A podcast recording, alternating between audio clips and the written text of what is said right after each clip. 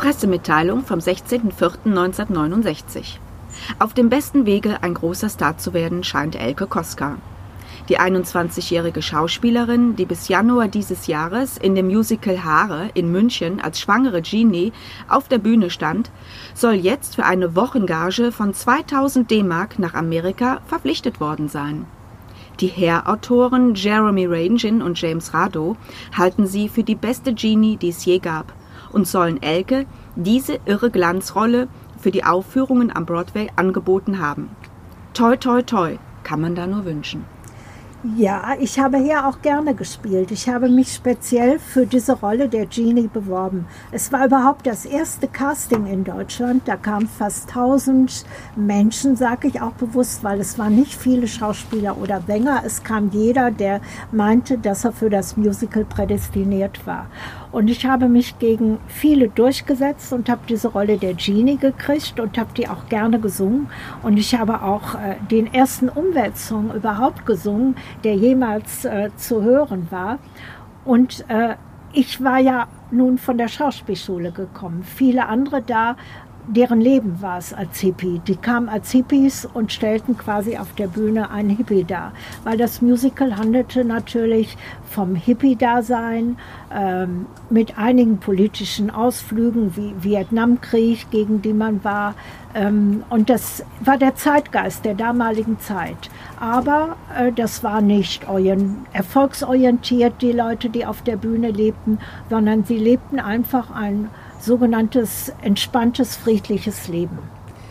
Und diese Rolle hat dich insbesondere auch deshalb interessiert, weil du wusstest, dass es sich da um diese Umweltgenie handelt, oder? Das wusste ich damals noch gar nicht, aber das Schicksal bestimmt wirklich alles. Ich wusste nicht, dass der Schuld eigentlich später der Umweltkünstler weltweit werden wird, aber das Schicksal wollte, dass ich diese Rolle unbedingt nahm. Ich habe mich für die Rolle entschieden, weil ich fand, es war die interessanteste Rolle.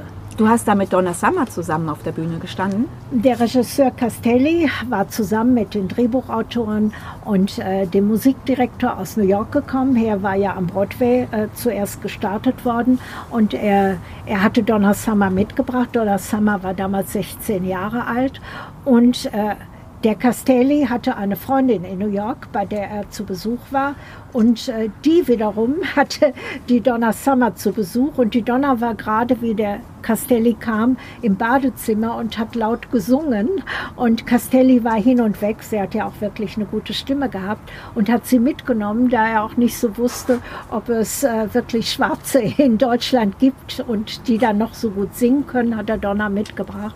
Und Donna hat natürlich hier wunderbar gesungen und ist ja dann später auch diese große berühmte Disco-Queen geworden. Ja, jetzt läuft ja in Köln das Musical her. Interessiert es dich, das heute nochmal zu sehen? Nein, ich würde mir Herr nie angucken, weil ich immer meine Dinge haben ihre Zeit. Und heute hat das Musical her natürlich spiegelt nicht mehr den Zeitgeist wider. Damals war es der Zeitgeist. Damals lebten die Jugendlichen so, heutzutage leben die Jugendlichen ganz anders. Heute haben wir das Internet, heute lebt man mehr abstrakt als so realistisch. Und es gibt auch nicht mehr die Hippie-Bewegung, und darum würde ich es mir auch nicht mehr angucken. Ich möchte es so im Kopf behalten, wie es damals inszeniert war. Dieses Lebensgefühl, das dieses Musical auf der Bühne vermittelt hat, war das auch bei euch, wenn die Show vorbei war, dass ihr so eine Community wart und dass es dort so ein Sitting-In noch gab und man sich dann, wie kann ich mir das vorstellen? Also das waren natürlich viele, die da waren, waren Hippies, haben auch gekifft. Da ich ja vom Schauspiel kam und das als Rolle betrachtete, habe ich natürlich keine Drogen genommen, habe ich nie gemacht, nicht geraucht und auch keinen Alkohol getrunken. Das heißt, für mich war es eine Rolle, die ich gespielt habe. Für viele andere da war es ihr Leben. Die lebten dann auch privat weiter so. Ja, die haben also im Grunde genommen gar nicht in dem Sinne gespielt, sondern Nein. haben sich selber auf der Bühne gezeigt. Ja, die waren Selbstdarsteller. Ja. Und ich habe aber diesen Song und meine Rolle anscheinend so gut gespielt, dass ich vom Broadway ein Angebot kriegte und nach New York gehen sollte. Und ich hatte aber gerade den Schuld kennengelernt und habe mich dann für Schuld entschieden und seine Kunst und bin nicht nach New York gegangen und habe es auch nie bereut, weil ich nie im Leben etwas bereue, weil ich immer denke, die Entscheidung, die man zu einem bestimmten Zeitpunkt im Leben trifft, konnte nur so getroffen werden, weil das war wichtig für mich. Und ich bin auch froh, weil wir haben so viele tolle Sachen gemacht und politisch engagierte und soziopolitische und ökologische Projekte gemacht und die haben doch mein Leben bisher sehr ausgefüllt. Das aktuellste Projekt war ja jetzt in Matera und wird im Oktober ja auch in Matera weiter fortgesetzt, weil es so unwahrscheinlich erfolgreich ist. Ja. Das ist ja so aktuell, dass du unbedingt jetzt mal sagen musst, ist es gelaufen in Matera? Also die Trashbibel sind ja das größte globale künstlerische Projekt weltweit.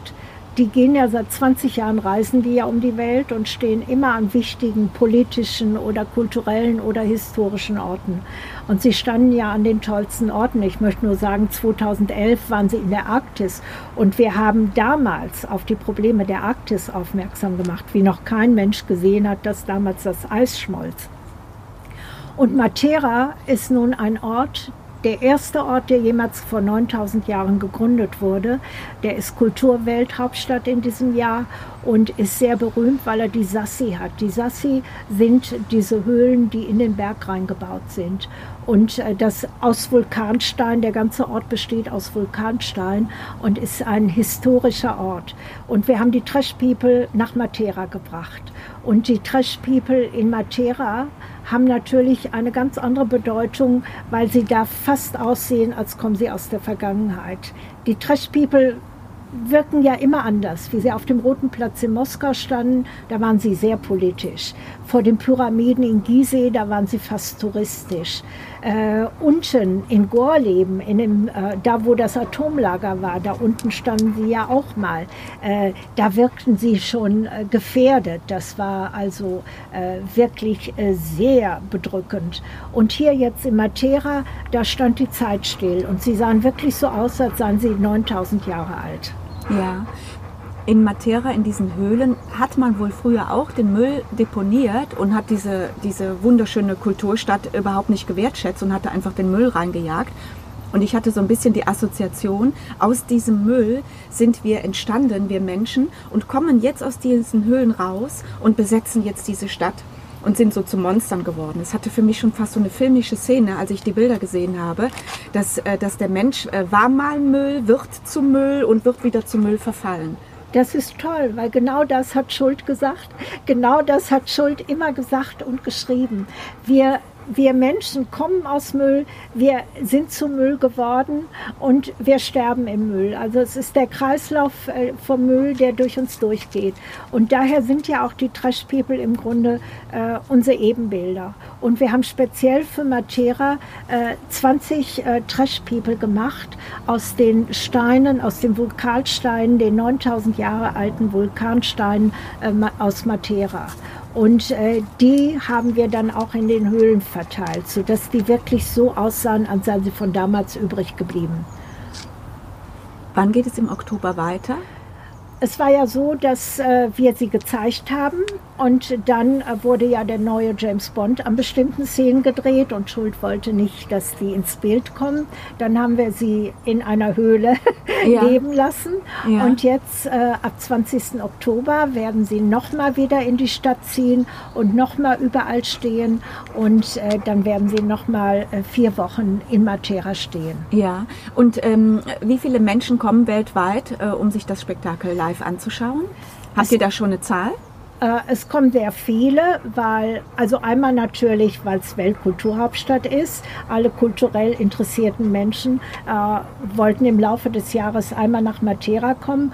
Und jetzt, wo also auch die Trash People da sind, hat sich das vervielfacht, hat uns auch der Bürgermeister dieser Stadt erzählt. Ja. Und am Ende werden wir zählen, aber wir rechnen schon eigentlich mit fast 1 Million Menschen, weil als wir die Trash People da standen, war es sehr voll. Und das war war ja auch in ganz Italien, in allen Fernsehsendern und überall.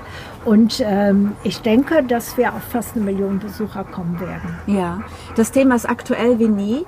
Das konnte man eigentlich noch nicht unbedingt wissen damals, als ihr mit dieser Idee durchgestartet seid. Und jetzt holt die Realität dieses lebendige Kunstprojekt eigentlich ein. Das muss auch ein super tolles Gefühl sein. Ja, aber das ist immer das Tolle, wenn es einem gelingt, den Zeitgeist anzufangen. Weil das ist ja eigentlich das, was ein guter Künstler möchte. Den Zeitgeist manifestieren und überleben lassen.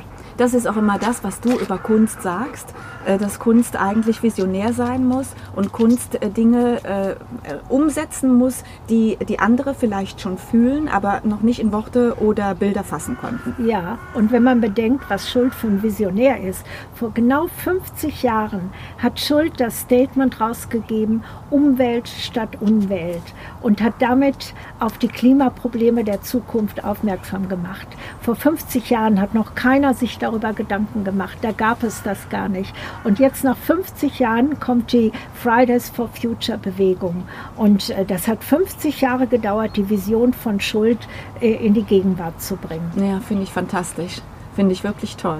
Und was ich aber auch toll finde, ist, dass du selber auch so eine blühende Fantasie hast für deine eigenen Projekte, die du so ganz zwischendurch einfach mal so machst. Du warst ja auf der ganzen Welt unterwegs und hast so ganz nebenbei zwischendurch immer mal wieder etwas gesammelt. Und darüber gibt es ja jetzt auch eine Ausstellung, die ich total klasse finde, weil dein Leben ist einfach bunt und du möchtest nichts haben, was beige ist. Und das, was jetzt in Zons zu sehen ist, bist du einfach, finde ich.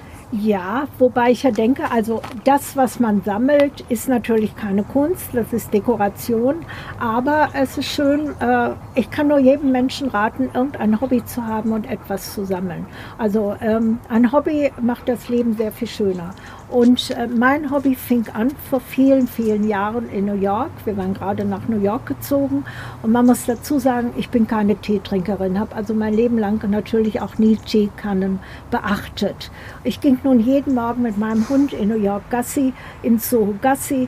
Und dann sah ich inmitten von ganz normalen Teekannen in einem Porzellanladen einen Außenseiter. Der erinnerte mich so an mich selber. Und diese Außenseiterkanne, das war ein Blumenkohl. Da ich aber keine Teekanne brauchte, habe ich also den Blumenkohl betrachtet. Und Tag für Tag ging ich vorbei. Ich ging schon extra diesen Weg, um die Blumenkohlkanne anzugucken. Und die erschien mir aber sehr teuer mit $150 später. Die Kannen waren alle sehr viel teurer. Aber dann so nach 2 Monaten habe ich mir ein Herz gefasst und habe gedacht, ich gehe jetzt rein, ich habe die Kanne gekauft. Trug sie ganz stolz nach Hause, stellte sie in die Küche und der Deckel fiel runter. Und niemals bei meinen vielen Teekannen, ich habe ja fast 2000 Teekannen, ist mir jemals wieder ein Deckel runtergefallen. Aber dann habe ich diesen Deckel unperfekt geklebt, weil ich habe mich an Japan erinnert. In Japan gibt es das Kintsugi. Das heißt, wenn etwas kaputt geht, dann repariert man es so, dass die Reparatur sichtbar ist. Das entspricht nämlich der japanischen Philosophie, die heißt Wabi-Sabi, und die sagt, die Schönheit liegt im Unperfekten. Darum habe ich den Deckel sehr unperfekt geklebt und auch so, dass man die Risse sieht. Diese Teekanne stand dann also ganz stolz in meiner amerikanischen Küche, aber von da an habe ich also eine tiefe Freundschaft zu Teekannen entwickelt. Und immer, egal wo wir gingen und waren, ich habe Teekannen gesucht. Und Goethes Spruch stimmt ja immer, man sieht nur, was man weiß. Von dem Moment an, wie ich angefangen hatte, Teekannen zu sammeln, fand ich auch Geschäfte, wo ich kleine Teekannen fand, kleine Läden. Die schönsten kamen natürlich immer aus England oder Frankreich. Ich habe aber nur Teekannen gesammelt, die nicht nur einfach normale Formen haben oder Farben oder Muster, sondern meine Teekannen mussten auch ganz andere Formen haben. Häuser, Autos, Menschen, Berufe, Tiere, also alles, was es in unserer Welt gibt, gibt es auch als Teekanne. Und im Grunde wurde meine Sammlung dann immer mehr zu einem Porträt unserer Zeit, weil alles, was unsere Zeit ausgemacht hat, was wir gegessen haben, was wir getrunken haben, alles gab es als Teekanne. Und überall, wo wir waren, habe ich Teekannen gekauft. Und der Schuld, der das Ganze natürlich extrem kitschig fand, fing dann nach einer Weile an, auch wenn er gereist war, mir zuliebe überall Teekannen mitzubringen. Und immer, wenn wir im Flugzeug saßen, war der Sitz neben uns blockiert für Teekannen, weil man die ja nicht aufgeben konnte. Mhm. Und so wuchs also diese Sammlung. Zuerst war es nur ein kleines Regal, dann 2 Regale, dann eine Regalwand, dann ein ganzer Raum. Es wurden immer mehr Teekannen. Und die Teekannen haben auch den Zeitgeist wieder gespiegelt. Und die Teekannen haben mir irre viel Freude gemacht. Und ich habe sie auch dauernd umdekoriert, um sie immer wieder aus neuem Blickwinkel zu sehen. Und wie viele stehen davon jetzt im Museum Zons? Im Museum Zons stehen 200, die auch sehr massiv wirken. Und es ist eine sehr schöne Ausstellung, weil bei mir stehen sie ja alle in mehreren Reihen hintereinander, ein ganzer Raum voll und ganz eng. Und da steht jeder einzeln aufgebahrt im Grunde wie ein Kunstwerk in Vitrinen. Und es ist eine sehr schöne Ausstellung geworden. Oh, das